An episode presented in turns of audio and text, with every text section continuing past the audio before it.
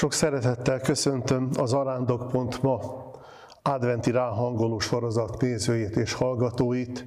Az új egyházi év kezdetén, advent első vasárnapján, 2023. december 3-án. Advent minden reggelén várunk titeket egy rövid elmélkedésre, hogy Jézusra tekintsünk, és ahogy ő érkezik, mi elébe menjünk. Az első héten velem fogtok találkozni, Garadnai Balázs vagyok, 44 éve szenteltek pappá. Szinte az egész papi szolgálatomat itt Pécset töltöttem, és úgy gondolom, hogy az Úristen nem tudott volna nagyobb ajándékot adni nekem, mint hogy meghívott munkatársának, és az ő egyetlen papságában részesített engem. Azt tekintem hivatásomnak, hogy ebben a boldogságban részesítsem mindazokat, akikkel találkozom. Szívbéli odaadással hallgassuk ezeken a reggeleken, de hát tulajdonképpen egész életünkben az evangélium tanítását, most a mai napon Szent Márk írása szerint. Abban az időben Jézus így tanított, vigyázzatok és virrasszatok, nem tudjátok, mikor jön el az idő.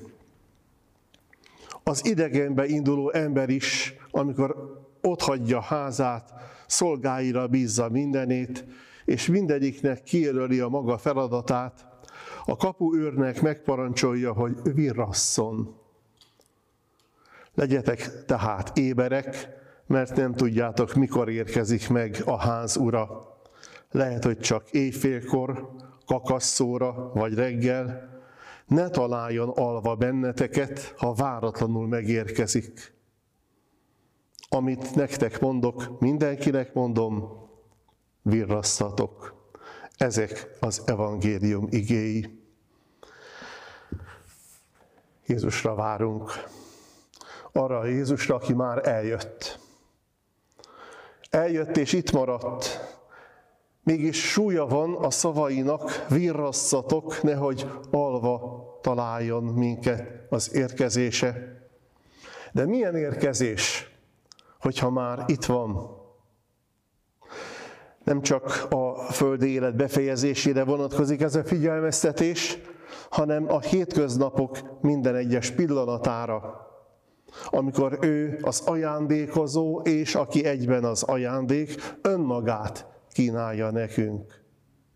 Mindig olyan formában, ahogyan éppen szükségünk van rá. És aki nem figyel, és aki mással van elfoglalva, ahelyett, hogy ő rá emelné tekintetét, az nem fogja nyújtani a kezét, amikor Jézus kínálja nekünk önmagát. Miért szükséges az előkészület?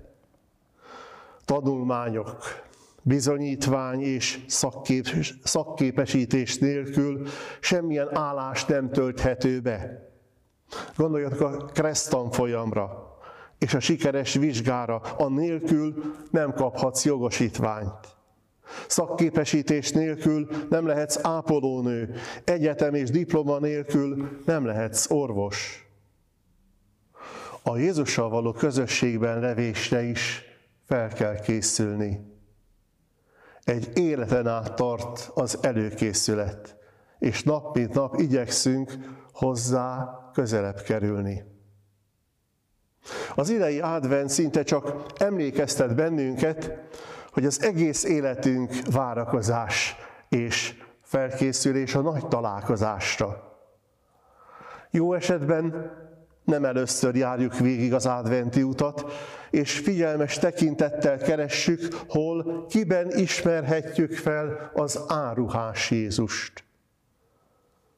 Talán már tavaly és azelőtt is így tettünk, és bizonyára értünk is el eredményeket. Lehet, hogy már évtizedek óta minden évben ez vezet el bennünket karácsony ünneplésére mégse válik unalmassá, nem lesz megszokott a lélek gyakorlata, mert aki ébren van, aki éberen figyel, az minden pillanatban kaphat egy új impulzust, feltárulhat előtte egy új ismeret, felfedezheti a szeretetnek egy új megfogalmazását, Istennek egy új arcvonását. Minden reggel kaptak egy feladatot. A mai nap kihívása legyen a következő. Ma azokban is keresd Jézust, akik eddig nem voltak kedvelt barátaid. És ha nem találsz bennük szeretetet, adj nekik, és akkor már lesz. És így már könnyű lesz szeretni őket. Testvérek, örülök, hogy néhány percig együtt lehettünk Jézus társaságában. Ha úgy érzed, hogy ez az adventi ráhangoló segít neked a karácsonyi előkészületedben, hívj meg másokat is, iratkozzanak fel, hogy az ő otthonukban is megszólalhasson a már itt lévő, és mégis folyton újonnan érkező Jézus. A holnapi viszontlátásra!